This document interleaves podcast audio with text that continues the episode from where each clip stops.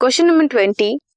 If implementation of better techniques and new strategies are required to provide more efficient care and assistance to assistance to people, then why there is a statutory ban on amniocentesis? Write the use of this technique and give reason to justify the ban. Amniocentesis क्या है prenatal pregnancy से पहले diagnostic technique used to determine sex Sex पता लगाना mail है या female and metabolic disorders पता लगाना of developing foetus in the mother's uterus कैसे? ऑब्ज़र्व करके क्रोमोजोमल पैटर्न्स को। ये मेथड डिटरमिन करता है any kind of genetic disorder अगर प्रेजेंट हो फीटस में तो।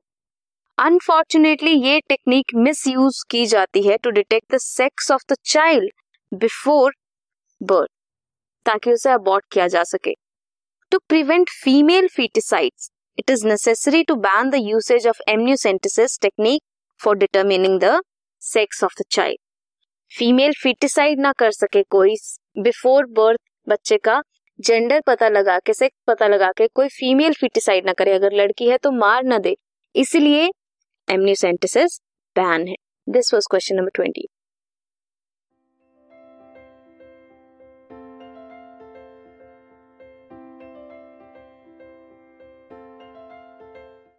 this podcast is brought you by Hubhopper Shiksha Abhiyan अगर आपको ये पॉडकास्ट पसंद आया तो प्लीज़ लाइक शेयर और सब्सक्राइब करें और वीडियो क्लासेस के लिए शिक्षा अभियान के यूट्यूब चैनल पर जाएँ।